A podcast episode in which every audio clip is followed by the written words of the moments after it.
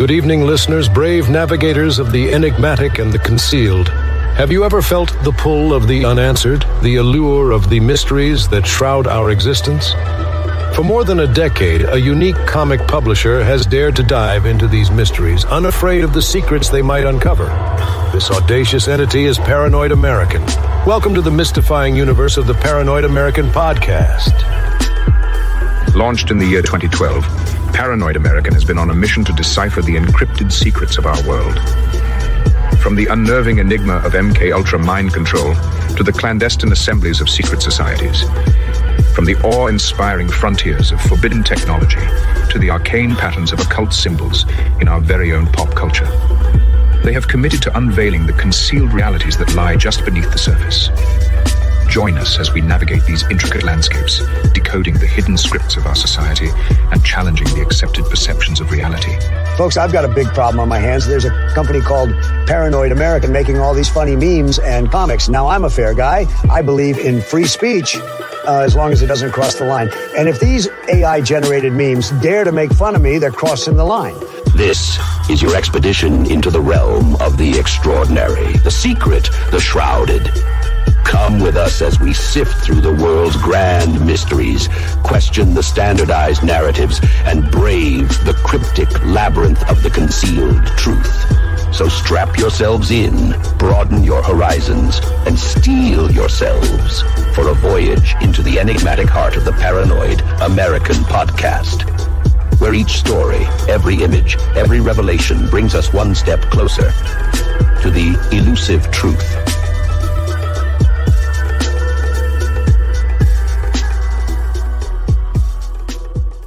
So It's here we are, thing man. I've ever seen for the beginning. This is uh this is the kickoff episode, man. This is the first issue of the Paranoid American podcast, and I am more than delighted to have Chance Garton with me, who's been hosting the InnerVerse podcast for over five years, right? Five or six years at this point, like 2017, it says.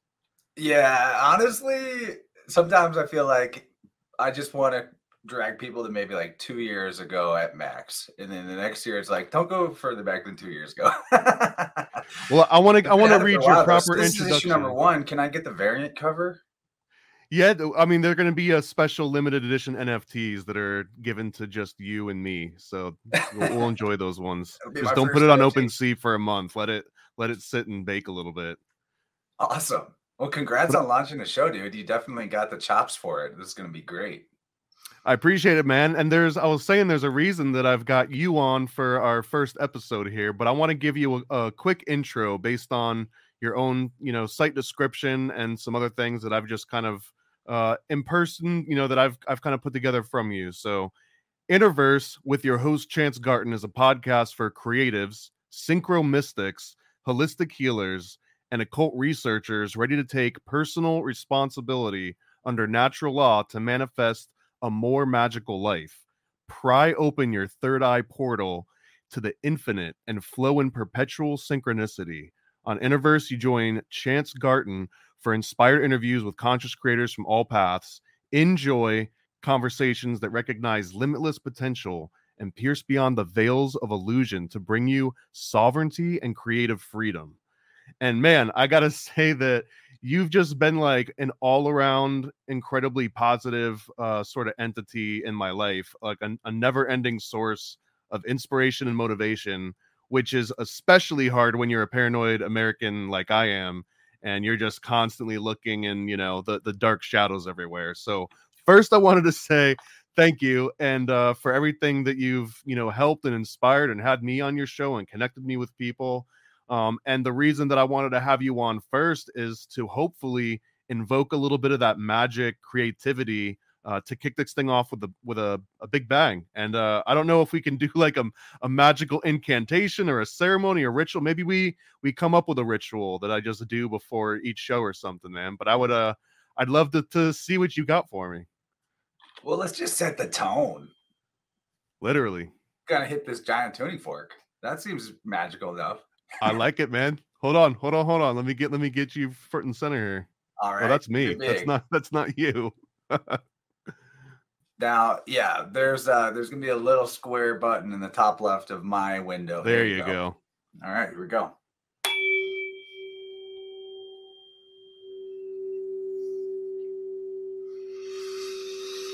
Deep breaths, everybody. I have a pretty intense, deep conspiracy theory for you all. Everything's going to be all right. Everything's going to be great. I know, I know, it seems far fetched, a little hard to believe, but everything always is. Everything's all right. I'm curious, is there are there different ranges of tones when you hit that and you're like, "Ooh, this isn't a good one." You know, like if you if, do you like pull up the death card, is there a version of that for sound healing? Well, the thing about tuning forks is they wouldn't really be tuning forks if they had a variation in their frequency. So each one has a specific frequency. That one's 384, which is uh, allegedly the throat chakra, the G note. Big G. Now, is that based that on 432 or 440? That would be a a G note from 432 as A. Yeah. Yeah, the, the problem with 440 is that you have to get into like weird fractions to actually create a chromatic scale with a 440A. I don't I don't I don't know, maybe that's why it's not so good for you like 440 by itself as a frequency, I don't think there's really much wrong with it. But once you start uh, expanding from there and going up the chromatic scale from that A note, and you have to get into decimals or fractionated numbers, seems like that could possibly be where the dissonance comes in. I don't know, with 440 as a, a tuning. My understanding was that 4 440 is okay for instruments, but for the human uh, vocal range, it actually causes a lot more irritation. So a lot of opera singers were very opposed to the 440 versus 432.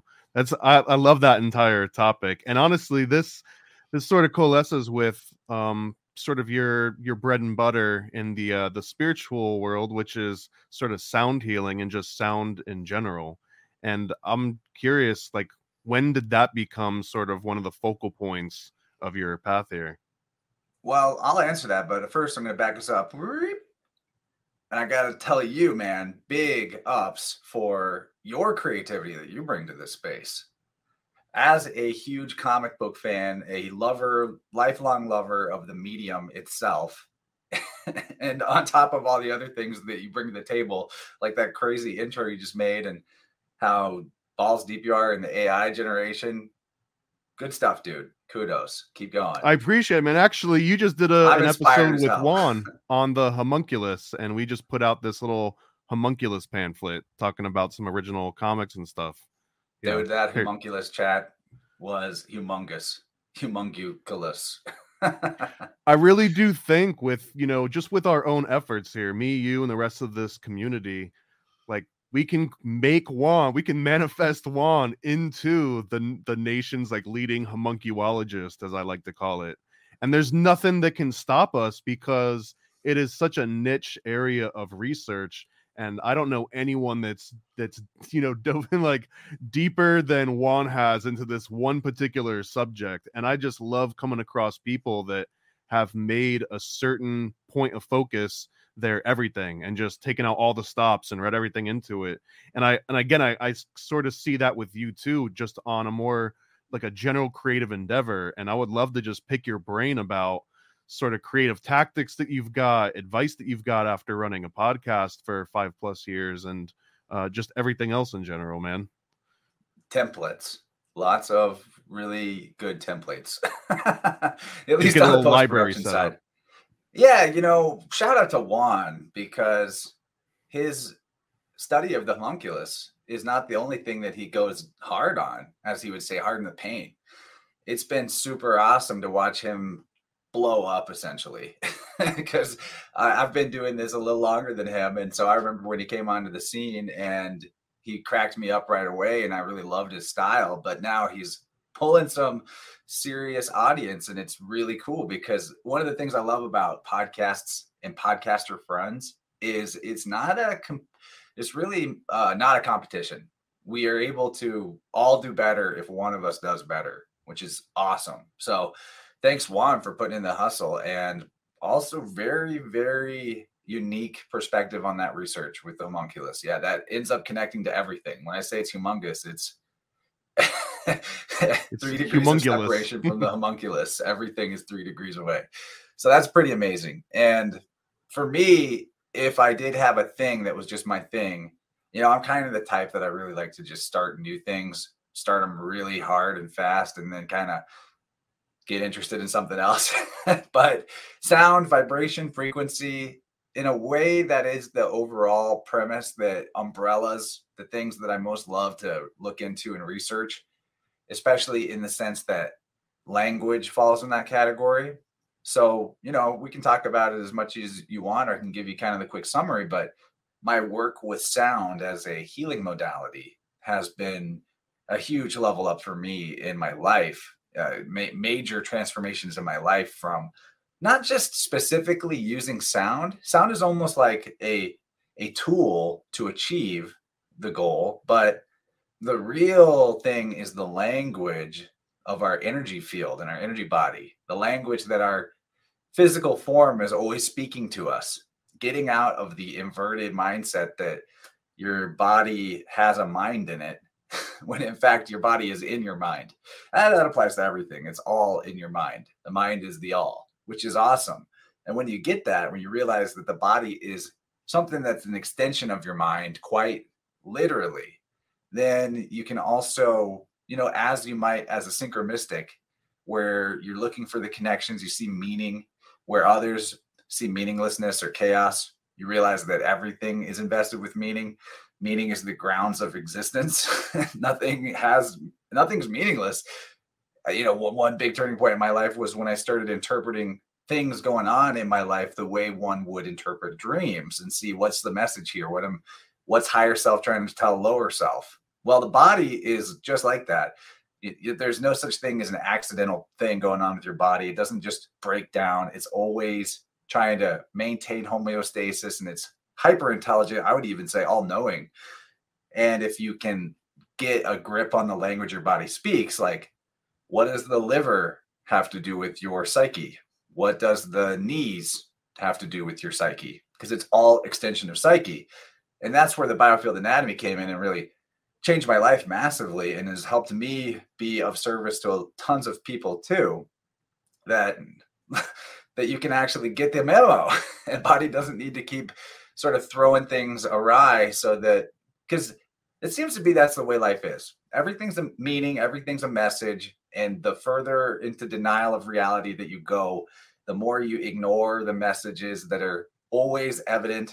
That's the thing about truth is it cannot be hidden. It's always there it's the nature of truth is that it's all that is. So truth is there in your environment somewhere waiting for you to catch wind of it notice it. It's usually not even that hard to notice but you got to get out of your own way your own delusions your own artificial filters and overlays that make you feel like you're living in some kind of simulation which you are if you are in a backwards worldview or a totally messed up worldview, then that is like being in a simulation and it's going to make the things that are actually real feel unreal because they don't adhere, you know, nature doesn't adhere to whatever twisted cosmology you've been living under. So, anyway, with the biofield anatomy, I learned this from Eileen McKusick in her book, Tuning the Human Biofield. Took that knowledge, picked it up, and ran with it kind of innovated my own style of how to work with that in using tuning forks to detect where stuck energy is at in somebody's arc field and help them comprehend what that has to do with the beliefs they have about themselves and the way they may be uh, conditioned to expect reality or life to go a certain way and thus creating patterns of events and experiences that feel like are happening to them but actually nothing's happening to you. You're happening to everything. So getting back into the inner world directing outer world perspective is the healthiest place you can be. And i don't think that you'll ever go wrong for long if you've got that type of mentality hence the name innerverse right I had no, I knew, I knew nothing when I made that name and started the show. it just, yeah, it just kind of popped into my head like that should. But is that just a coincidence, or is is that just kind of you know like a self fulfilling prophecy, or you know what? How do you interpret that? Oh, dude, there's so much power in a name. I feel like that's part of the whole meaning matrix that everything's overlaid on in terms of the the reality. I maybe I'm biased in that opinion. I've probably told this story before, but how I got my name, Chance, was that a senile great grand or great aunt my parents were visiting her while my mom was pregnant and she like rubs my mom's tummy and she says how's little chance doing in there? And they had no inkling to name me that but then from that point on it was like yeah that's the name. So it was almost as if she was in this dementia state where like we talked about with adrenochrome and schizophrenia. Oh no i said the word. We're not a, we're making that's right. We'll, we'll, we'll, we'll dig you out with some demerits. That's fine. But yeah it's as if she was picking up on something that was already there in the ethers so to speak that that name was uh, sort of meant for me. And in the same vein i think the name InnerVerse was meant for my show. I had a funny synchronicity with that uh, on have you ever heard of uh, Secret Energy or Seven Bowie? No, you're gonna have to tell me about it. Oh, he's a pretty interesting dude. Um, his website is Secret Energy. He's got, I think he's got a lot of a great wisdom and things to share. But uh, a lot of times he'll just kind of come away thinking, I have no idea what any of he what he just said meant, but I feel good after listening to it. you know, there's like a good part. vibe to it. And there's sometimes good things to learn from there. You know, he's a similar type of researcher, etymology, religion, mythology, the occult, all that and health. Good dude. You'd probably like his work a lot actually, because he's going deep into, you know, trying to teach AI about God. well, so so you mentioned But uh, uh, anyway, on the seven real quick, that dude's name is Seven. On the seventh episode of the podcast, when I first was starting out, a friend of mine that I was interviewing told me about Seven Bowie on the seventh episode of the show. And uh, I went and looked into him, and he was just launching an online course series called the Innerversity. I was like, "Who's ripping off who?" It's like that idea that the that the uh, the invention is just waiting out there for somebody to grab it, and if you don't pluck it from the ether whenever the idea pops into your noggin, then somebody else will. Right, like like it's almost like a storm that's just passing across the country, and if someone in California doesn't grab the idea from the the you know rain cloud of ideas, then by the time it gets to the other coast, you know so many people have had a chance to snatch it that someone's gonna have it. I I really love that sort of concept. I don't know if it's accurate, but I, I just like the the aspect of it that like the Akashic records have decided that that someone's gonna check this book out this week, uh, something along those lines. Yeah, it's time for the rev- the homunculus revival. Clearly. and you um you mentioned a little bit earlier about like truth and that sometimes things that happen to you physically in your body are manifestations of maybe suppressing truth or in a very vague uh, general sense and i'm curious as someone that's interested in mythology and, and etymology and just you know philosophy and religion what is truth which was a famous quote by pontius pilate but i'm i'm curious is truth an objective or a subjective thing to you? Are there are there two different types of truth? Is there the type of truth that can be subjective, or does it always have to be objective? Oh, now we're playing a fun game here. Oh, because when you say oh, etymology, it's like it depends on who you talk to on what the truth is sometimes. Well, I love the whole notion of if we're going to have a conversation, let's define our terms so we both know what we're talking about. I love that. So, in my personal lexicon when I talk about truth. I'm not talking about necessarily something subjective. People do, you know, say live your truth, you know, that that phraseology, we all get it. It's a more subjective usage of the word. That's fine. Words can have a variety of meanings and context, but truth with the capital T, I would basically equate that with existence with a capital E. That the truth is the self evident, self existing, self generating, totality of all life creation the universe and everything. So does, does this it's basically it's, it's what it is man. Truth is what it is. doesn't that exclude the brain in the vat? Uh the brain in the vat experiment. Well if uh if we were a brain in a vat then that would be truth i guess. That would be reality. But you never get to know that truth right? Because if you were if you were the brain in the vat you would never know that you were just a brain in a vat you'd be out in the matrix, you know, snowboarding or doing whatever cool stuff that you'd be doing. Yeah. So I guess in that, you know, line of questioning, going to the brain of the vat, truth would apply to everything that the brain of the vat is experiencing in its simulation. You know, because that's the that's the reality that is self-evident and you know manifest to that particular consciousness. Yeah, good question. Curveball. Eh, I'm also curious about the tuning forks, um, because this is I've always had this fascination with analog versus digital. Like, is there really something special and magical to an analog signal of a vibration versus a digital reproduction of it? And when it comes to like tuning forks, for example, are there is there anyone else in sort of like the sound healing sphere that just like plays a 440 hertz to, or you know a 430 hertz tone on like their iPad. You know, you've got like the DJs that show up with the crates of the vinyl, and then you've got the one that just plugs the like iPod in and you know just broadcasts it all digitally. What like is that looked down upon? Does it have no value at all?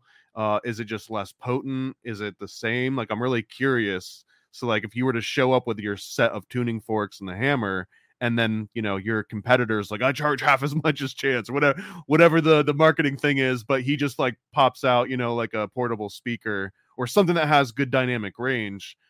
Like, would you have like a, a a good explanation for you know go with me? I'm I'm the organic tuning fork guy. Don't go with the digital guy. No, I wouldn't. I so, mean, so, so they could answer no, but honestly, so I do the majority of sessions for people remotely. So I'm using the analog tool, but it's they're hearing it through the digital reproduction facsimile. So my answer to that question is back to the all is mind aspect that I I often have told I pretty much tell every client when we're starting it doesn't even matter how well they can hear the sound. The really? sound is the, the tuning forks, the sound they are a detection tool that help me to find where the stuck energy I'm looking for is. But as I've progressed in experience on tuning, honestly, I don't need the fork to detect it. So if I really wanted to, I could do a session for somebody where I just wave my hand from away from their body towards their body and wait till I feel where the stuck chi is at. And then I could intend use intention to move it back to their center and back into circulation for them. Because I, I think part of why it's effective and why it's effective remotely is that i ask for permission. I say i'm, I'm going to need permission to manipulate your biofield and move stuck energy. Do i have permission? And they say yes. I've done sessions where we weren't even on a call and it was remotely. I've done sessions in public places, like in front of big stages playing music where neither person can hear the fork. And that was actually where doing that kind of thing is where I figured out that I didn't really need the fork. So now to add on to that, though, there is a material, measurable benefit to coherent sound. And that's something that a lot of science has been done on, and it's pretty cool. So I just sort of look at the forks. I keep them in the mix, even though I could do it without the forks at this point, because coherent sound has a benefit of its own.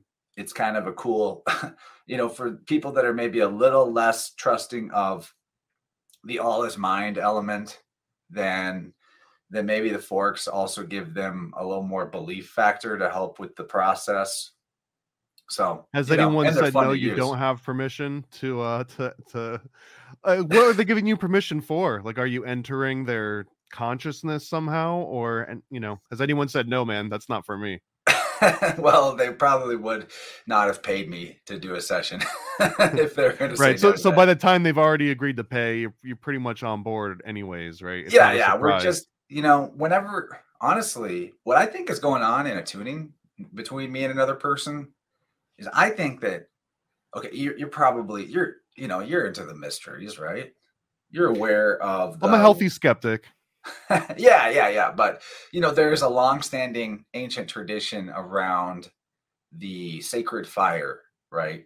You know, that was one of the big overlaps between, say, the Persians and the ancient Israelites. And it's something you find throughout all the ancient versions of the mystery that there's like a sacred fire in the temple, the fire that allegedly was given to them by Prometheus or by whoever their version of the big G is for their cult.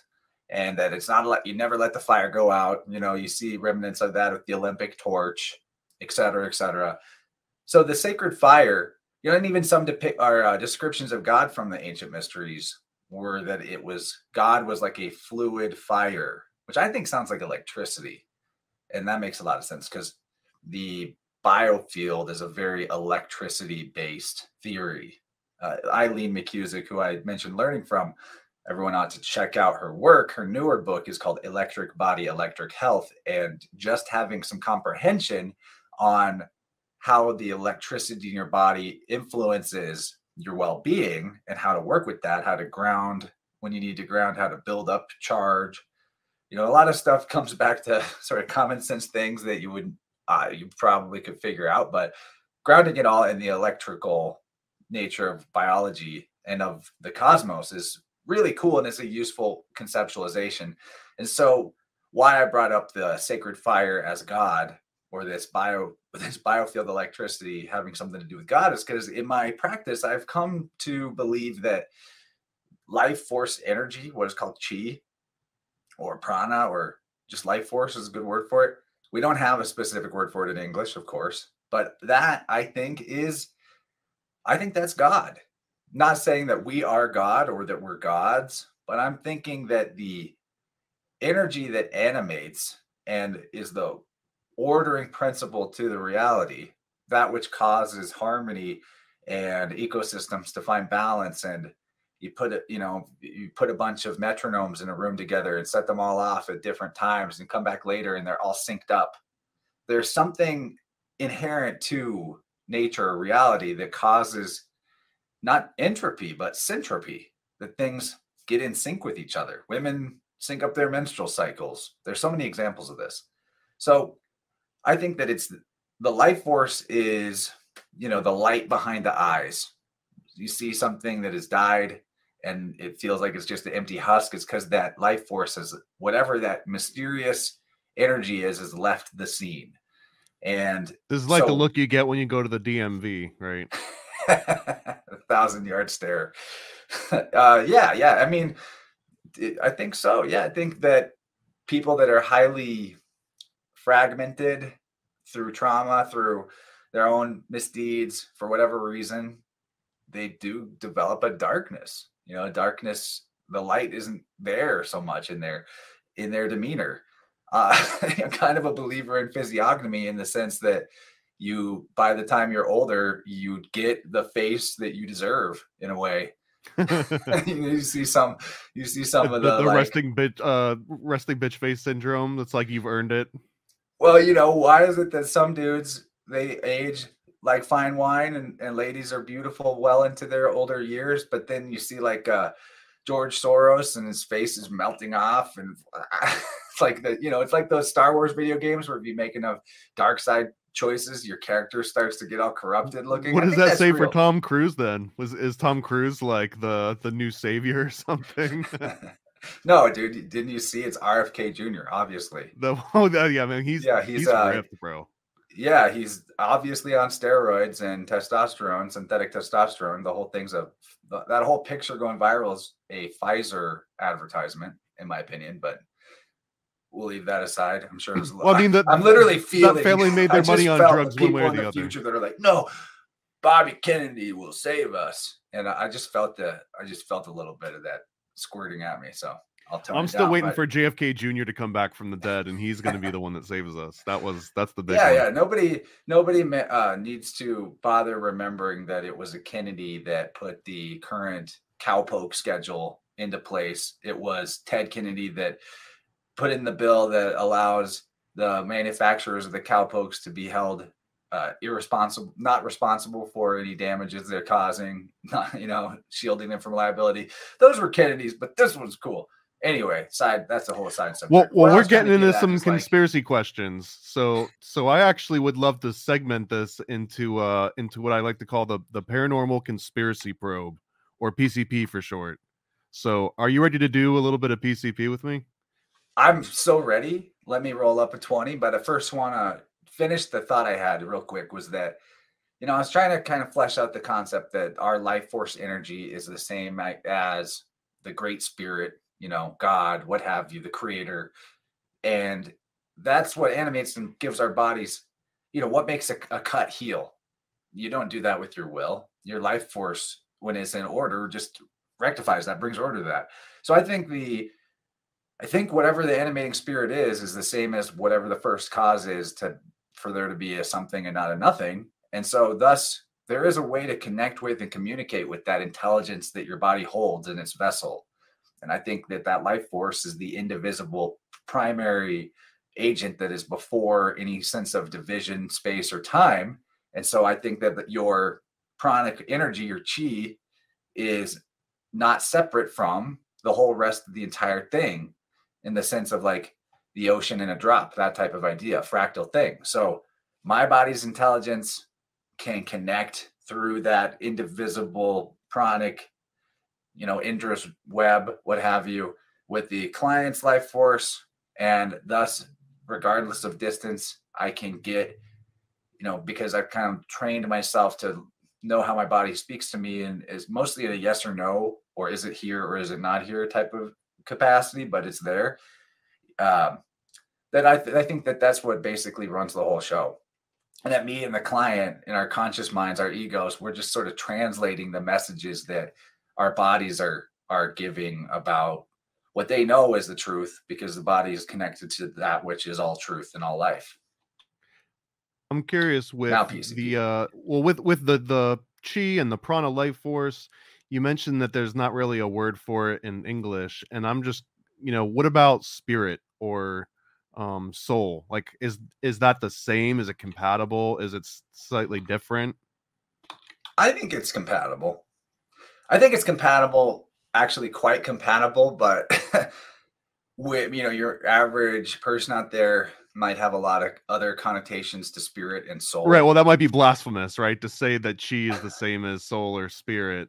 Um, but yeah. it seems like it's the closest thing that we might have in the West and in English to represent that. If you don't know what prana, life force, or chi represents, it's kind of you know, I it, or at least to me, that's my interpretation. It's almost like a like a Christian spirit. It's like the Holy Ghost in a way. It is. You know what is interesting? I, I was on a I was on some research about specific letters as they've come down to us, and I was looking into the letter theta from Greek. And th- theta, which is teth in Phoenician, it means wheel to the Phoenicians. And it's drawn as a circle with a X in the middle or a circle with a dot in the middle, like the circumpunct. The, the X Men symbol. Yeah. Yeah, yeah. Or for the Greeks, it's a circle with a line horizontally through the middle. And interestingly enough, in terms of neuroscience, they call the brainwave frequency wavelength where you can get into sort of a mystical state, uh, you know, the meditative zone. They call that theta is that the you know is that because you're accessing your soul whenever you're at that particular frequency range? I don't know. But there's a lot of fascinating stuff about the theta in particular the sixth century uh, john the lydian said that theta represents cosmos the agathodaimon or the good spirit which is what i'm talking about wrapped around the world that that circle with the horizontal line much like yggdrasil with the serpent wrapped around it or any of the orphic eggs with the serpent wrapped it around it that that's that the the cosmos is that concept. And theta you know man there's so many things i would want to add to this but essentially theta to the greeks was a word or a symbol on its own just as one letter representing death because they said it resembled a skull.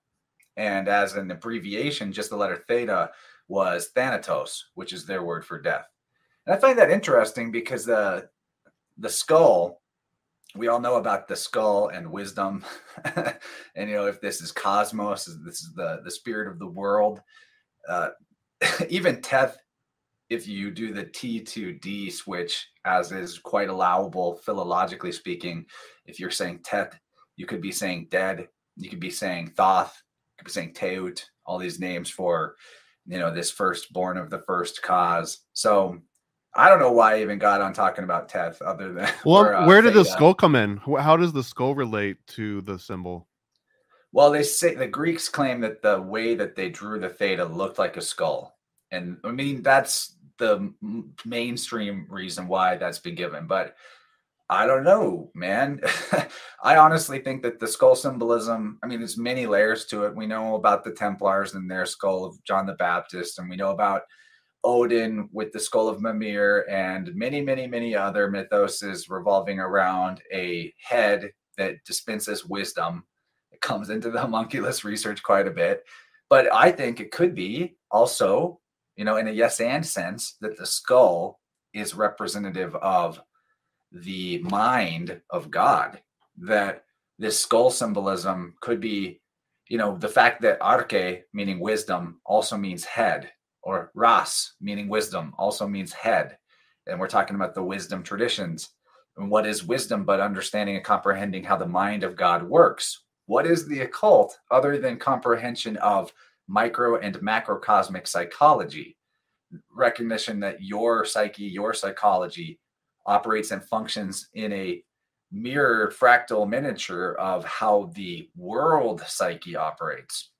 So, you know, this Golgotha, place of the skull where Jesus is crucified, the little man that looks like he's on a cross and the on your brain stem, the skull and, and wisdom all going hand in hand and being symbol symbolized by this letter theta or teth or thoth or death, philologically speaking.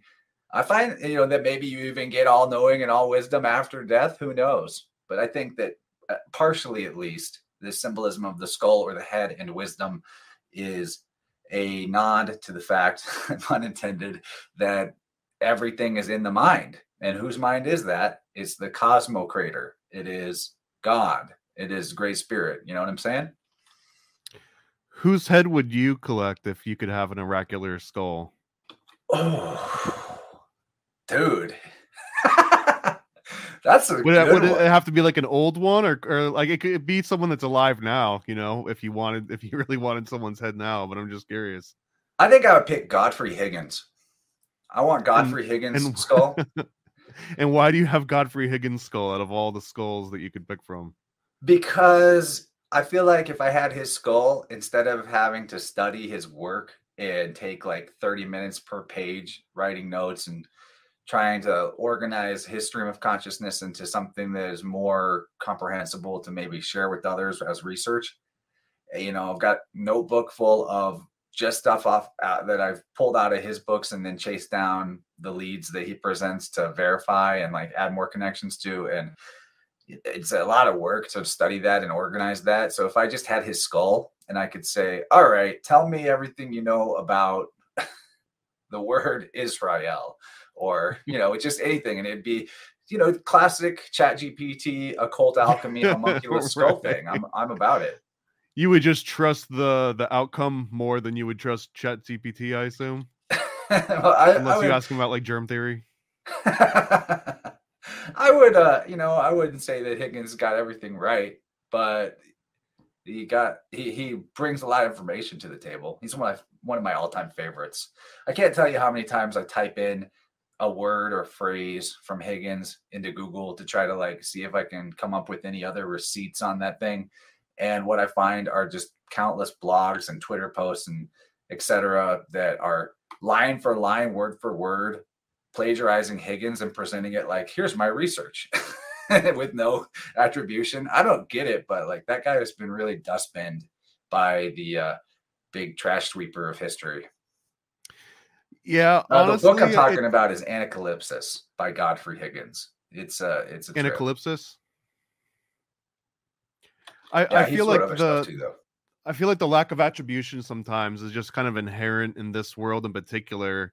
The worst part of it is just that it makes it so much harder to trace back an original idea, and sometimes you run into a dead end. Um, more and but, more as the internet becomes more dead. The, dead, the, internet, the dead theory. internet theory, yeah. yeah, uh, it's gonna be the new like um the new I used to walk to school two miles in the snow. It's gonna be like, you know, I used to be able to search anything on the internet and it it took me 40 minutes to find it, but I got the good information back then. They don't they don't make information these days like they did back then. You kids don't even know about page two. in GeoCities. there is no page two for your search results.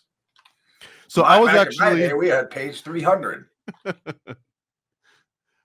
I was uh I was part supposed to start this out with one very important question, and I realize now that I've already kind of screwed myself on this this episode in particular. So we're off to a great first one. start. But uh this is a very important question. are you a cop? And you have to tell me, dude.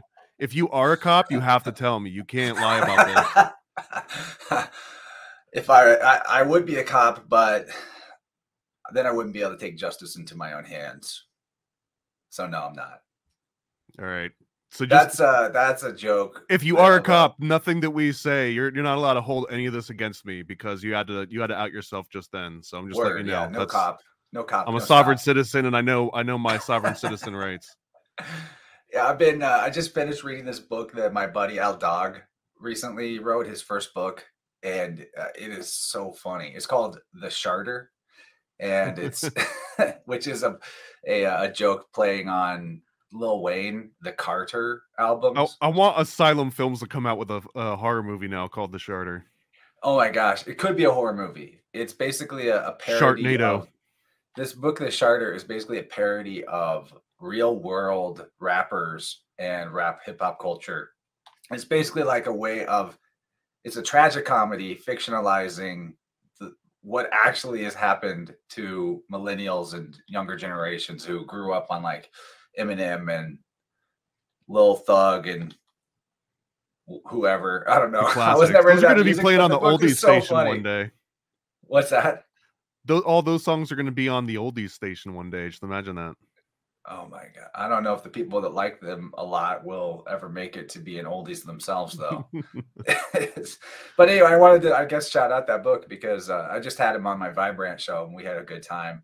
But it's hilarious, and writing ain't easy, let alone fiction writing, let alone fiction writing that somebody can laugh out loud many times while they're reading it. So check out the Sharter if you like music, mind control, conspiracy stuff and you want to see or you want to read something highly entertaining that maybe you can even let a friend borrow to break the spell on the hip hop hypnosis. So I really enjoyed reading that.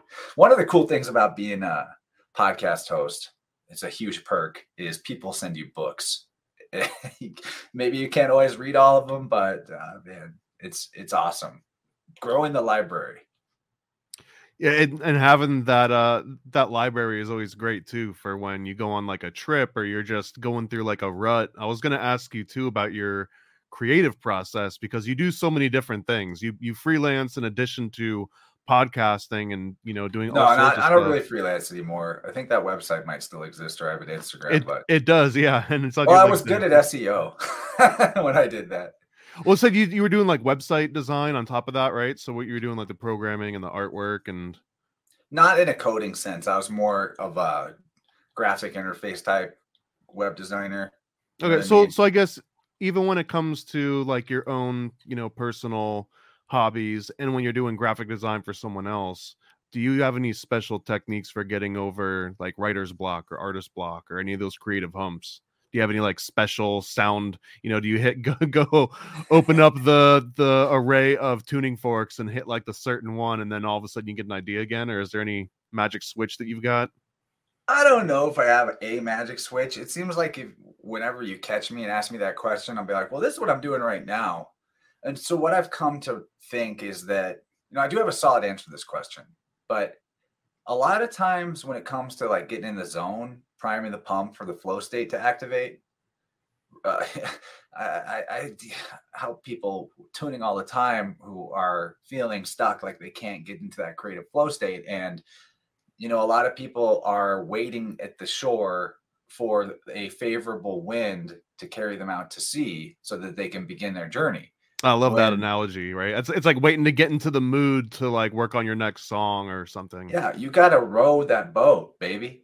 And then if you row that boat because the outer world is a mirror of your inner world, that's when the favorable wind comes. If you row the boat saying, I'm going that way, wind or no wind, then the wind is like, all right, we're going that way. But if you just wait, the wind is like, I'm waiting for you. so there's something to be said about if if you do feel like you're a little stuck or you can't get the juices flowing, take some kind of symbolic action that represents what it is that you want. And especially good if that symbolic action has r- real tangible correlative benefits to what it is you're trying to do.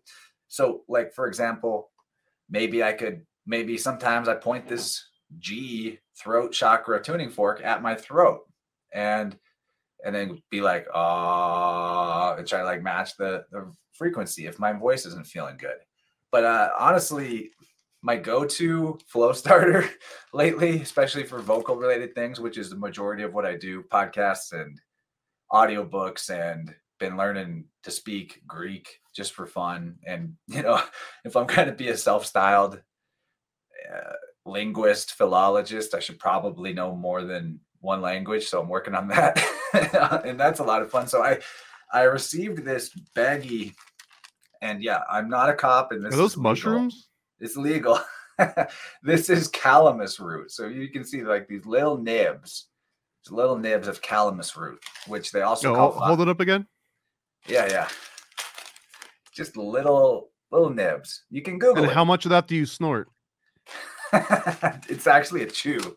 I've, I reckon you could snort it, but it's Can really you more boof it? throat. So you you can boof anything, dude. Yeah, It's that's free right. you- a, I will give you this baggie for free if you boof it.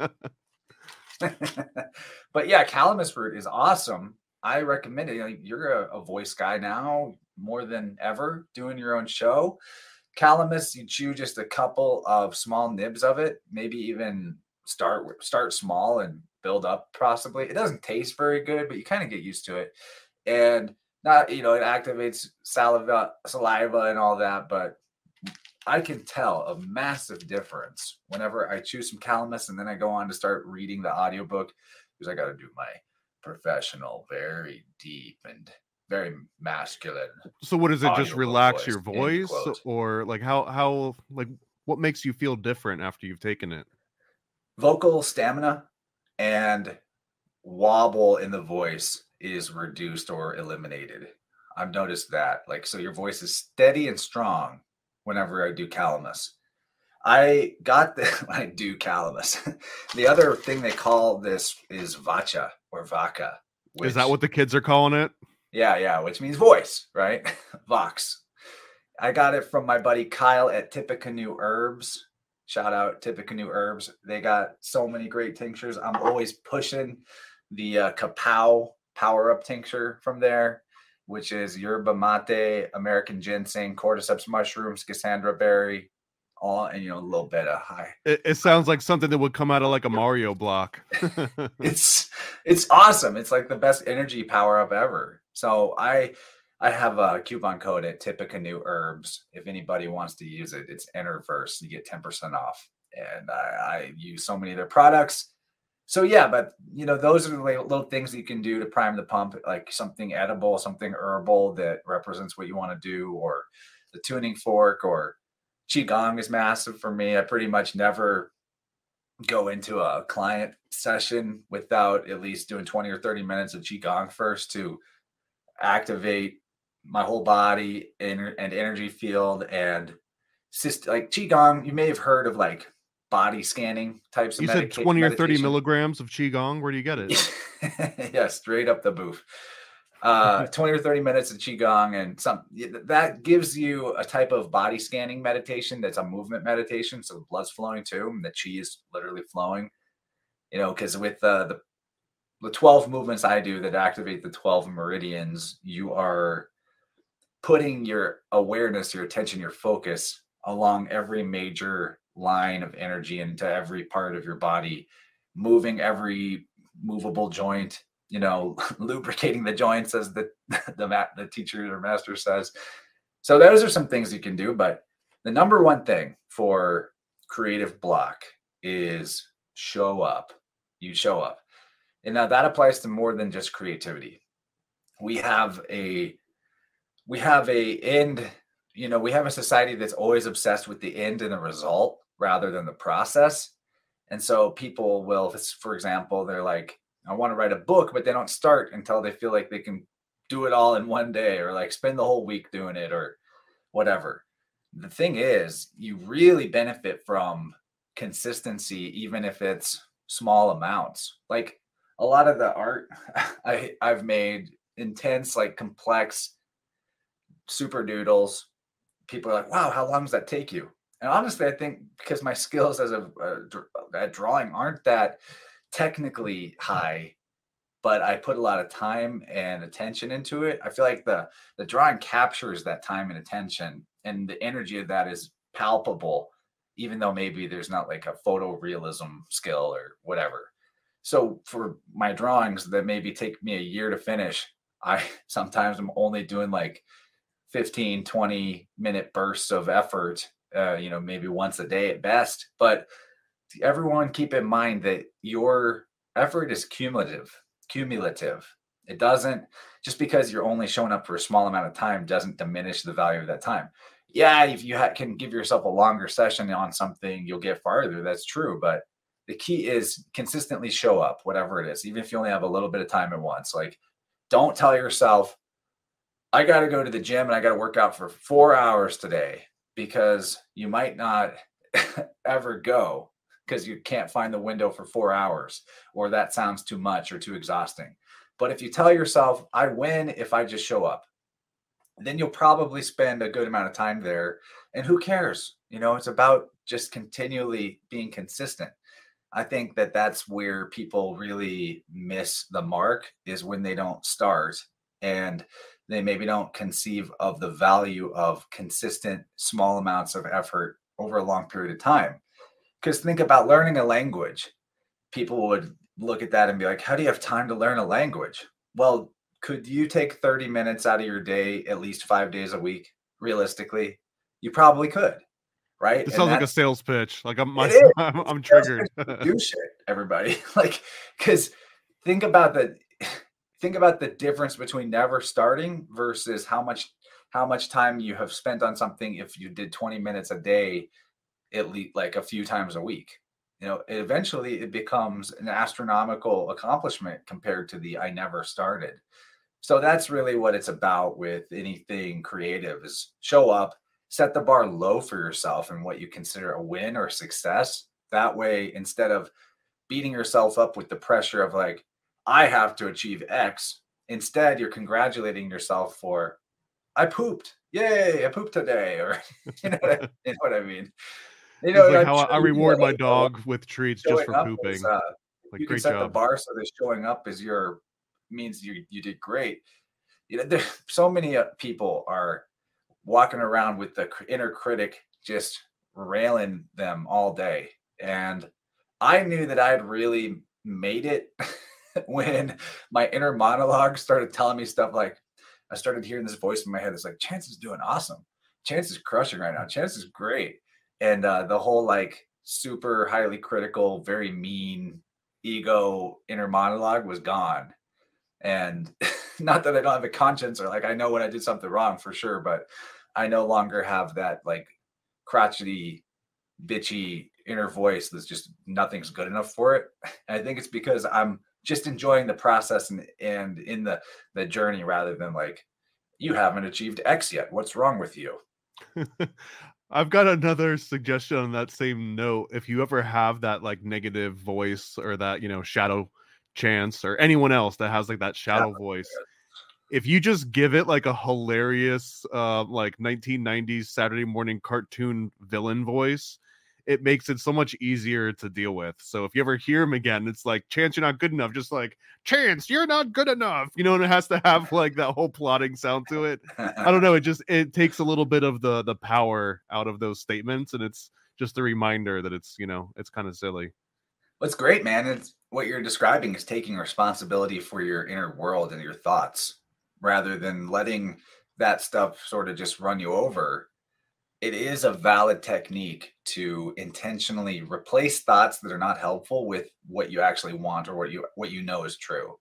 And over time then the mind will stop throwing you the stuff that's not useful and will just work with what you gave it. But the untrained mind if you will your mind is like a, a kid that loves to play games. And if you never give it a game, then the pattern recognition game it's going to play is like, why do I suck? All work and no play. but if you tell it, some, you know, I, I, I often advise people in sessions, like whatever their mental hangup is. Just ask your try asking your mind to notify you whenever you're thinking in a certain way that's not helpful. And that's oh, I disabled those. notifications. Yeah, but your mind will do that. Your mind will give you notifications. I put post-it notes in my mind all the time, and uh, they pop up when I need them later. It's great. You got to be very conscious, and honestly, the, uh, what you what you're just saying now, combined with some of the description, like on your website description, you write enjoy i n j o y, and it just screams NLP tactics to me. So, are you trying to program me right now? uh, that's uh, neuro linguistic programming, right? Yeah, right. Yeah. So, yeah, so that would, would be like like you would never i don't even know what it was called yeah. Doing some spatial anchoring here on the, on the stream. Uh, but no I, I really do think that words have an incredible amount of power and like you were saying you can just kind of phase certain words out of your not vocabulary but it's almost like they just like automatically get filtered you know? It's like putting a spam filter on for your brain um and i think that's a, a great way to train it. Not everyone has that ability to like set the mental reminder notes and um one one technique that i've found that's helpful but you know it's it's hit or miss but if you really need to remember something important um and you know that like for example you're you're driving to work and you have to remember to stop somewhere on the way to work then you just consciously imagine like your door handle and imagine yourself opening that door handle in your mind like you know feel it see it smell it everything and then as you're doing that like oh i have to go and do this thing you know i have to go and pick up whatever i have to remember that i've got a baby in the back seat right? And then hopefully after you've just focused on that mentally and rehearsed it a few times a day before hours before hope you know the next time you actually go and reach that door handle it'll just be like oh check check for the baby in the back you know we can't lose another one three three strikes and you're out. I think. There's, there's yeah, you know if that now. if that works for for you or for people out there, that sounds like a good technique. Uh, what I uh, what this is a to yes and that is. To... That's a cold reading technique, by the way. Another NLP programming tactic. Go ahead. Yes, and. well, I can you like do a show with me on NLP and teach me what to look out for? I would, I would love to, man. It's it is the coolest self defense course ever. It's like Taekwondo of linguistics. Yeah, I remember seeing a video where somebody was breaking down all the NLP techniques Orange Man was doing in a speech, and I was like, "Holy shit!" That's uh... they're nuts, dude. The, the the coolest one is the encapsulated stories, where you tell three stories in one, and you keep like you get a, like halfway into one, and then stop yourself and just start another random story that doesn't connect, and then do it again, and then like you collapse it's called collapsing and you then finish the inner story and then finish the second story and then finish the first story you started and when you do that it's almost like a time release pill you know what i mean? And like the real drug was that third inner story and the one that people remember is that candy coated outer story. It's it's i mean you know cia mk ultra to the max. I love it. Wow it reminds me of brit lit classes reading chaucer and fi- learning about frame stories stories within stories now I know and the, and the trills. The trills are the best part of Chaucer. Yeah, but to I I would actually really like you to come on and do a vibrant and talk about NLP. That would be sweet. So we'll have to talk shop later, but because I kind of want to know what techniques I've been doing. like, have I been doing that in any way? Interesting. But as aside um, to yes, and your visualization of remembering to do the thing, I also would add to that the trust yourself. Trust yourself because the one thing that happens to people, this is evident in their biofield, it actually shows up in their root chakra, like on the back right side. It, eh, this is where, like your right butt cheek and like the back of your right hip, back, lower back, uh, where people, I call it the uh, torturous to do list. And this is where people's mental energy gets stu- essentially stuck and not translating to physical action at that level. And it may seem innocuous, but if you're the type who finds themselves constantly doing the work in their head before they're actually doing the work in real life, you know, you'll find this with a lot of salarymen and on, the clock folk that it's Sunday and but instead of enjoying their time off they're like they have a mental countdown timer of i got to be at work in nine hours and 33 minutes. Or nine hours and 11 minutes yeah. And uh the other thing is like to just go over the things all the things that you want to accomplish in that day or in that week in your head like sort of incessantly where you're like that to-do list is always hanging over your head and you're not satisfied with yourself or you feel guilty if you don't complete a, a you know an irrational amount of tasks in the time provided. And what that does is it like on an energetic level it is robbing physical energy capacity from your root chakra. Like your actual feeling of restedness your feeling of security your feeling of vitality will diminish by that by a factor of whatever amount of mental energy that you're burning consistently by doing the work in your head before it's actually the present moment time to do the work. And that comes down to not trusting yourself in a way. So you know set the visualization set the mental post-it note put your intention into your mind that i'm going to remember to do this when it's time and then trust yourself. And then whether or not you actually do remember don't beat yourself up but don't get caught in the loop of repetitively thinking about stuff that isn't actually present moment right now stuff. You know, you really want to just be in that chop wood, carry water. You're paying as much attention to the dishes as you can while you're doing the dishes, but you're not paying any mind to the dishes when it's not time to do the dishes. And that helps a lot with uh, restedness and vitality in ways that it would seem you know seem irrational to a pure materialist mindset but i I've seen the pattern enough times in people's root chakra where I run into this bundle of stuck energy in the quote torturous to-do list section. And then I ask them, I'm like, so how much time do you spend doing your work in your head before it's time to do the job? And they're, you know, every time they're like, yeah, I, I definitely do that. would you like to stop doing that? Would you consider that it's uh, not necessary? but they like they usually were doing it because they thought they needed to, or that they wouldn't succeed if they weren't constantly burning that mental fuel on you know ir- ir- irrelevantly. I, I feel that definitely because there's sometimes it'll be like uh Saturday and it'll turn like three o'clock and it's like, well, Saturday's over, and that means that it's almost Sunday, and Sunday's basically over. So that basically means that I gotta go to work tomorrow, you know, uh like that whole countdown, yeah. Yeah, and it's uh it's interesting too how the root chakra corresponds to or governs in a lot of ways our livelihood, what we do for a living if we feel like that's a secure living or if we feel aligned with it spiritually. And if any of those metrics are off, then other things pertaining to the root chakra will be diminished in their potential energy by the similar factor as how far off your you know livelihood is from your purpose or things along that line well, we're coming up on an hour, and I want to make sure uh, that we we do some PCP together. So I've been waiting. I've got my rolled up twenty. Let's run into this. It's just going to be rapid fire questions. Here, here's the rules. Um, it's basically supposed to be yes, no, maybe, and we can get into more depth on any of them if you've got like a longer answer. Um, so maybe is the same as pass if you need to pass one. Uh, but yeah, so just you know, don't overthink it. This is supposed to be like a knee jerk reaction test to just get your immediate belief system out. All right. And this and these questions will be different each time whenever I talk to someone. So Do I get a score or like a personality profile after this? Uh, I'm I'm working on some kind of like a rating system where maybe you'll get like five out of five monarch butterflies or something. We'll we'll figure it out.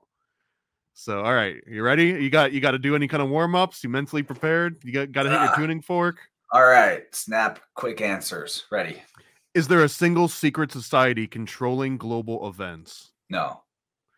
Did we ever land on the moon? No. Are reptilians real? In the psychically, yes. Does gold have any special or magical properties? Definitely. Was 9/11 an inside job? Something like that. Did Freemasons ever, or do they still run the entire planet?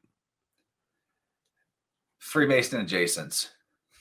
Is Bigfoot real? I don't know. Did Oswald shoot JFK? I don't care.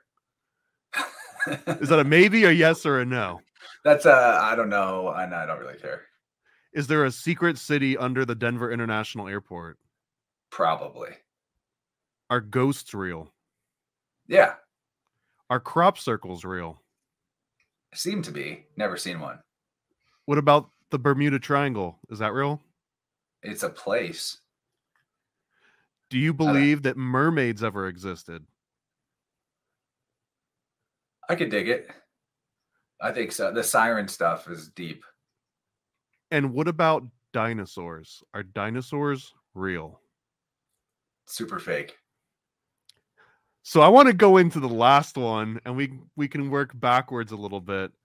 But tell me why are dinosaurs super fake and what is the incentive to push all the dinosaur museums and dinosaur cartoons and just everything dinosaur? So okay, I will be honest and say I I don't actually know this to be one way or the other, right? But my my sense is that it is you know, when we say things are fake in the conspiracy world, it might be more accurate to say that they don't exist as described, you know, rather than fully But it- fake. Did someone like uh like mix up the vertebrae 23 and 22 and then it's like aha, it's fake.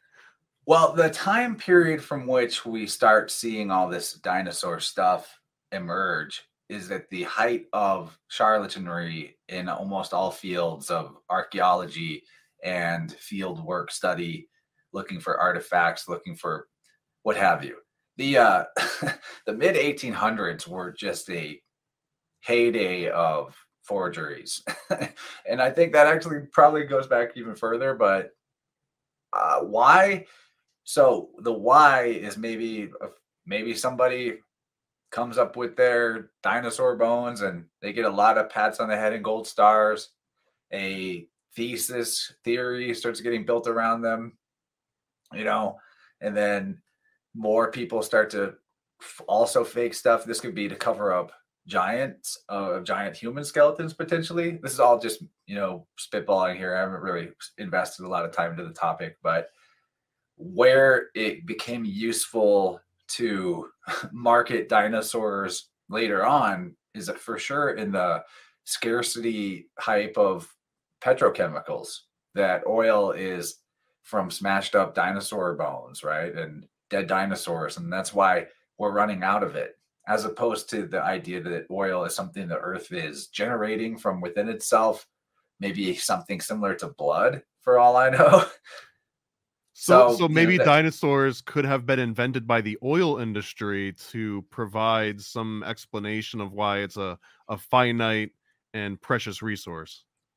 So invented by the oil industry, maybe not. Maybe invented by some uh, sleazy sleazy archaeologist that wanted to uh, make a name for himself with a big world-changing discovery, and then copycats and parrots and maybe follow suit, possibly even to cover up, possibly to cover up giants. You know, there's lots of evidence of uh, giant human remains being squirreled away by the Smithsonian Black Sun logo Jesuit order.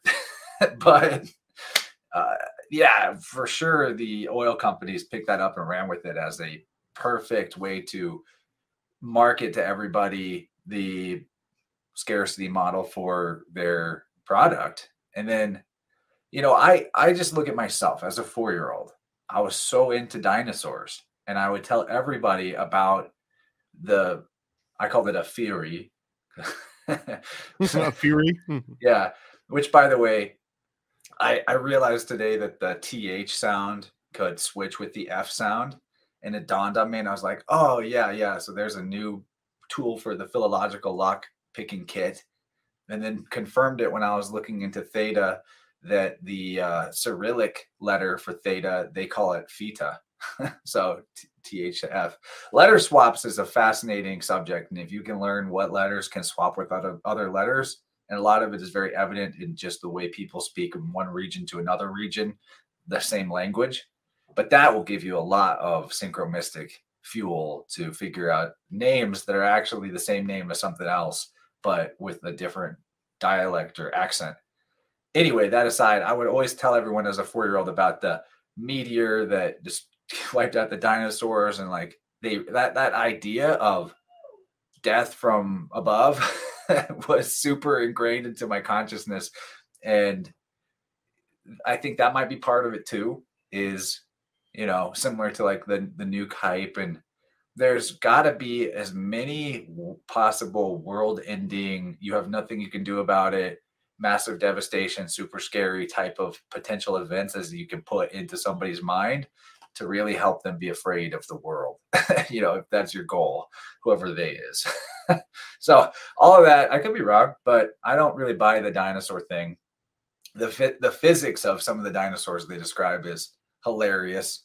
The full skeletons that they put forward in museums and stuff are about as real as photographs of earth from space you know and like you, you, read the fine print and it's not even hidden that that stuff isn't real that they're projections or you know estimations of what something would be you get one bone and so they can build a whole skeleton out of that or just a few bones. There's enough it smells bad enough that you are totally it's totally reasonable to just be skeptical of the whole thing. And you know that's kind of how i operate. If known liars have lied uh, three or four or five or 300 times, I'm just going to go ahead and assume that they're lying about other stuff, even if I don't, even if I haven't chased down the lead myself to know. It, I mean, it's fair if a known liar is, you know, has their mouth opening, you know, then they're lying. I mean, especially apply that to NASA. That's uh, never a straight answer, right? Assume everything's a lie from NASA. So I want to I want to go to this one too because I said that Oswald shoot JFK and you're like I don't care, and uh, why don't you care? Why don't you care if um you know who shot the the president of the United States and defining moment? Uh, I just don't. I just don't. You know, uh, it's all mafia shit. Whether well, like do you not care if or it's just mafia is taking out a guy that's not cooperating anymore, or he was embarrassing them with his uh, boyfriend Lem too publicly, or whatever it might have been. I just don't care that much. It's like, you know, whenever somebody's like, you got to do this, you got to do this. And you're just like, ah, I don't really want to because you're telling me I need to. I feel that way about the JFK conspiracy that it's like so beaten, that drum is just beaten and beaten and beaten. And it's like the a pillar of conspiratainment. And you know so i just never gave a shit about looking into it very deeply one way or the other. I did like king kill 33 i found that kind of interesting yeah man. other other than that uh, i don't really care too much. You know it's it's obviously shady. Everything at the level of federal top down control of uh, a giant geographical area, everything at the top level of that is going to be mafia and shady. So, I you know, just to me, it just looks like that's what happens. shady stuff happens. They say we went to the moon is very wrapped up with that too. Like maybe that's part of keeping everyone under the moon landing spell is that their hero that sent them to the moon was martyred, and so like you're dishonoring John Kennedy if you dare say we didn't go to the moon. How dare you? Have there been eh, were there any like a assassination? Like what about John Lennon? Do you care about any of like the the cultural icons that got taken out? No, I liked Assassin's Creed back in the day. That was a fun game. but no, I never really cared that much about uh, I, I, the assassination of Archduke Franz Ferdinand is an interesting one. The consequences were so massive for that that I found that one kind of interesting. I right, the, the Serbian Black Hand Secret Society. Yeah. Yeah, there you go. You probably know more about it than me. I just that one I, I liked that one. That was a good one. so so if the the government comes out and they say finally we're releasing all of the uh unredacted JFK files, no interest, no interest on who, why, what, where, when. Well, if that happened, I, I'm sure that I would have no choice but to find out because the the, well, the conspiracy world wouldn't stop talking about it for the next year straight, right? Exactly. yeah, exactly. And a lot of I love me some conspiratainment. but I try really hard not to be just empty calories with my my content. You know, is there anything constructive in this breakdown of this conspiracy? Is there anything expansive about your, you know, I I wouldn't say I'm perfect about it, but when it comes to the content I create, my goal is with as many shows, if not every show, to leave the audience with an expanded sense of what's possible in their reality in the sense of what they can do what is possible for them. Or you know expand their horizons open the imagination portal a little bit wider. So with uh you know those kind of plots and assassinations and a lot of stuff that's popular in the conspiracy world it's not it doesn't really dilate my imagination portal in a way that feels healthy. And sometimes it's even like um inserting this what i believe to be erroneous and false type of mythos that if you go against the deep state if you cross the them then they're going to kill you you know the, you had it right in your opening video about kennedy's uh talking about the grand conspiracy right the they he's talking about the, the they he's talking about the they and then they killed him. Epstein totally didn't hang himself, didn't kill himself. And to me, I think a, a, lot of the a lot of the show, and I mean all the shows, the TV, the movies, etc. It uh, I, this is something I can't prove, you know, but I do think that it may be po- it may be that I think this is a consent based reality, and possibly there's some threshold of like you know some cultures believe that you don't get a soul until you're a certain age or whatever but there's an age of consent right? There's a certain age that's the age of consent. And then after that age you're really no longer able to be victimized without your permission. And i know that might sound extreme but like you know what about what about somebody that got uh, kidnapped and, and raped while they were walking back to their car or like whatever but still as the adult they put themselves in the position of like being in a dangerous place by themselves and then you know the result happens but then the question i have is can you actually get murdered without without being the aggressor first or without believing in the whole concept of the boogeyman can get me because i honestly I think that there's no there's no possible way for your time here to be cut short before it was meant to be your time. And when I say meant to be, that I mean, on some level, you know, in a metempsychosis fashion, that you you signed up for how you were going to come in and how you're going to come out, and what's between that in that uh, alpha and omega point of your timeline. Maybe there's more wiggle room. Maybe there are some like fated, destined type of things that you signed up for there too. But my worldview just works a lot better when everything is consent based and an extension of your beliefs or your, you know, so I don't personally subscribe to any model of like, if we tell the truth too hard, then we're going to get assassinated. So be careful, everyone. They're going to get you. The deep state's going to get you, targeted individuals. But if you believe that stuff, you know, you can go into uh, you can go into a self-created hell you could even potentially generate the type of shadows in the corner that are watching you and gaslighting you. I don't know, but I have seen enough case studies in my one on ones with people to know for sure that you, what you expect about life and what you believe about yourself fully informs the pattern of stuff that happens to you in the sense that you're happening to it. You know, that's what is so helpful about like what makes it processing of trauma for people I work with one on one is that I can help them see how the way that the energy was in their family when they were a baby or you know some dynamic between them and their mother them and their father or a sibling or whatever in that before the age of consent type of realm you know the formative years if you will how that type of feeling or that type of experience has been and all the major events of their life that they consider traumatic or difficult that that ex- that there's a thematic or symbolic pattern that links all these events that seem separate under the very umbrella of whatever the limiting belief or expectation is, if that makes sense.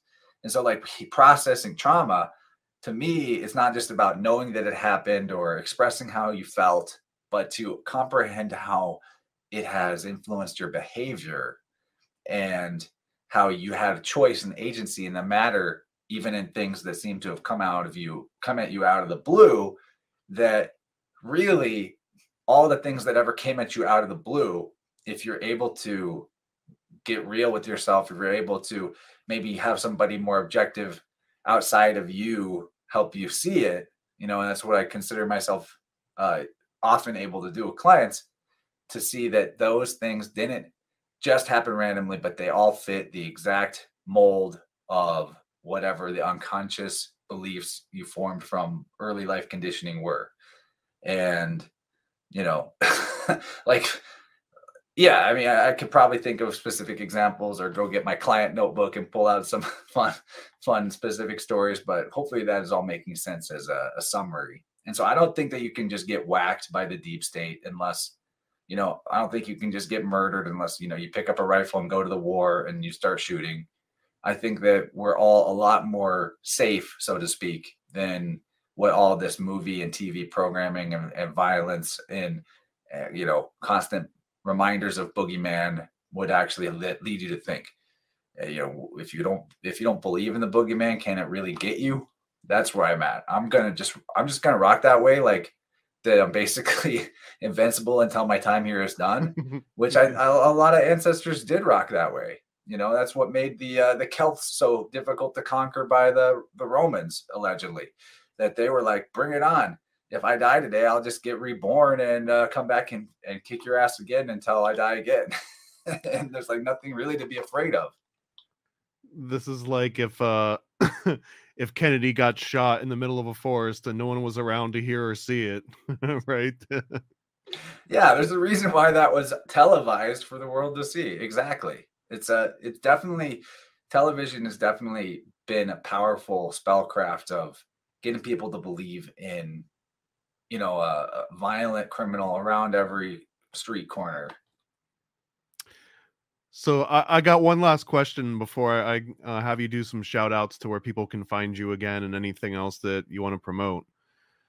Let's say you stumble upon Walt Disney's Frozen Corpse and you have, you know, you have unbridled access to it, sort of a John the Baptist head Templar situation.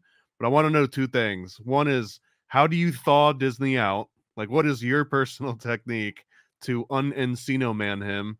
And uh and what do you do when he pops back to life in the year 2023 in your garage or wherever he's at? Could I take option C and maybe just like have uh I'll probably put it in a capsule so I wouldn't have to taste it, but like maybe just ingest a, a little bit of the brain so that I could absorb his knowledge. Oh, you're gonna go right for the Kuru.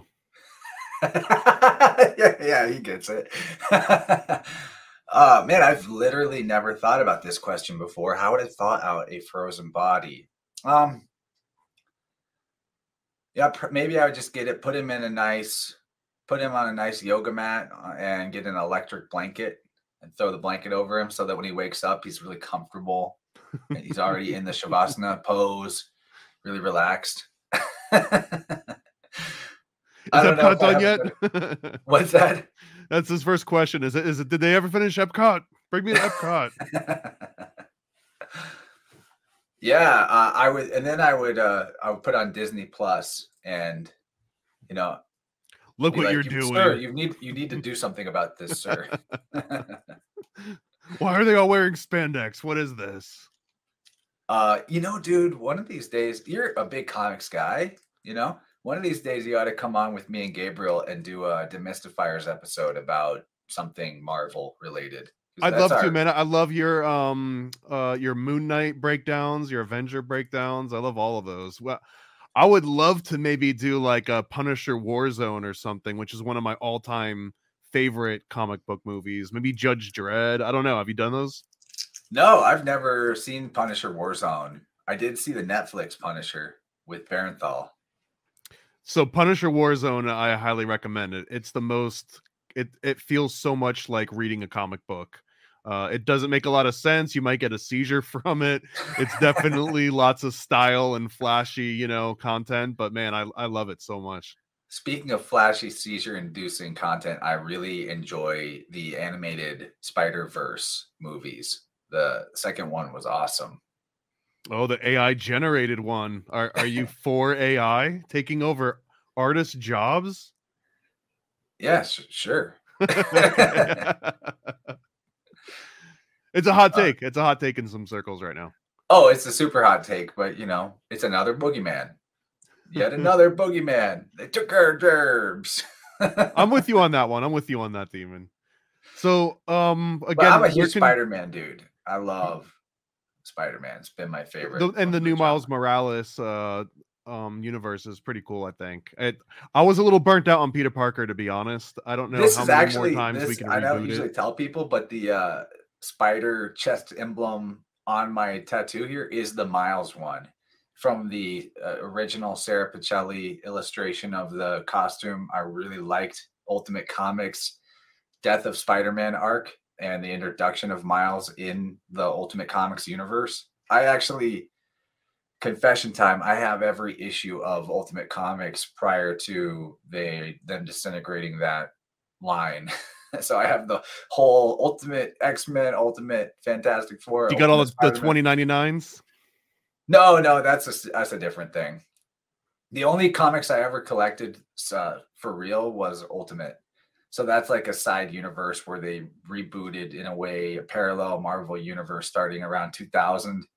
So you have Spider-Man back to being a teenager again, but it's in the era of cell phones and stuff. And it's fun because they were able to have more consequence to their storytelling that if a character got killed, it wasn't a guarantee that they'd be resurrected by this time next year, you know, because it wasn't the the main version of that character. So they could do more dark and gritty stuff and a great deal of what the MCU like the cinematic universe bases their material on is actually quite thoroughly hybridized between 616 the original marvel universe and uh, the ultimate comics universe i really they cherry it. pick a little bit and and i think dc tried they dc was like hey i like that trick let's do that and they had the new 52 which kind of did a similar thing where it's like hey, here's another version of all of our different intellectual properties, and we can kill them in this universe, and they're still alive in that universe. And if you want the Latin universe and you want to buy like that shirt, we got that too. You know, I, I kind of love the the whole. And everybody's gay. Yeah. well, that's the gay universe. So yeah, of course they are. Yeah, dude. Uh, I would definitely want to get you on into Demystifiers. You could even pick. That'd be fun. We'll have to let's let's set that up and let's set up an NLP uh, episode because I would love. I don't. I I've only mentioned this a few times on other podcasts, but I was actually trained by Richard Bandler in person here in Orlando in the mid 2000s on NLP, and um, Richard Bandler and John Grinder, I think they were like the two head guys that started really dropping the NLP knowledge. I think in like the 70s, 80s, or whatever. So um, that was a surreal experience, and it taught me that that's the closest I think I've ever come to believing in magic. And I think that NLP is probably like the secular version of magic that I could be convinced into thinking that it comes from some other, you know, plane of existence or or sort of universe, you know. That's that it comes from 616 basically. Wild, dude. I'm uh I'm digging the pitch. I'm definitely gonna put you on the calendar. Uh, how about like 719. no, we'll talk off of, we'll talk off air, but we got uh, we got to consult the stars to get the right date there. awesome. So okay, so so again, Chance Garton from uh Innerverse. Uh where can people find you and what uh you know what are the big projects you got going on now that you want them to check out? Innerversepodcast.com will be your catch-all website. I've got uh, weekly shows, Vibrant on Wednesdays, Innerverse on Sunday, come check us out. We always have a really cool live chat going. The community in our live chats on YouTube or Rokfin is super awesome, highly curated. you know, I've I've learned along the way that you know you just as soon as somebody requires any kind of attention that's annoying, you just ban them, and then that you very rarely have to ban anybody if you operate that way. And then it's like, you know, you set the tone for your room and everybody's super cool and it self regulates. So we have an awesome community. I mean, I met my wife through my podcast live chat. So, you know, it's uh, obviously high quality. And there's a good Telegram group of similar caliber. If you go to t.me slash InnerVerse podcast chat, highly recommend people come in there. It's like, you know, if you miss being able to use the internet to get legitimate answers to questions, try our Telegram chat. That's where I go instead of trying to Google about like what herb for this and getting a bunch of results about actually use poison, use pharmaceuticals instead. You know, instead, I, I really, really love connecting with the community and their, you know, it's I I have observed that my audience is really more like co-researchers and collaborators over consumers of entertainment. I appreciate them a lot. So can't, can't talk highly enough about the community. If people want to check out tuning specific content or book a session with me on my website, innerversepodcast.com slash sound dash healing, you will be able to find a couple of my favorite videos where I've given in-depth talks about the process. If you're curious, I do recommend people just learn the biofield anatomy for themselves and start getting the messages their body's sending to them. And uh, but you know, beyond that, if you want to work with me one on one and move some stuck energy back into flow, I'm all about it. Uh, chance at innerversepodcast.com is where you can email me if you want to just expedite that process and get on my schedule. And then on top of that, I've been working on audiobooks for a while now. So I've got, let's see, I think I've got four currently available and I'm working on a fifth. Most of them are part of this series called Spirit Whirled. This is the newest one, The Holy Sailors. You can find it on Audible. Holy Sailors is a great one. Um, you can't really go wrong. You don't have to do them in order. So, for example, if you check out the newest one I finished, Holy Sailors, it's going to give you all the goodness about how the ancient Irish and ancient Britons come from the same system that history has labeled the Phoenicians and how the fingerprints of the ancient universal mystery wisdom tradition are extant in not just Britain, but also the Americas prior to European contact with them. And overall, the series is just a great way to sharpen your skills in terms of recognizing the patterns of symbolism and language that unlock the real meaning behind the allegory of the astrotheological uh, mythology traditions that are worldwide. Really useful series. I know for sure uh, my buddy Dylan Saccoccio, who wrote this, his whole goal was to help people expedite the process so they didn't have to spend 10 years of their life researching this stuff and putting the pieces together before they can kind of get the gist of the pattern. And so these books will help you see the pattern. And then as you continue and do the work yourself and do your own research, you won't be like just baffled by what you're seeing. you have a better idea of what you're seeing, and then that will make the study you're doing that much more valuable and uh, help you know help you communicate that stuff back to our communities. Because honestly, ancient history, mythology, symbolism, language, these subjects are too vast for any one person, and we need you know we need somebody that speaks Arabic.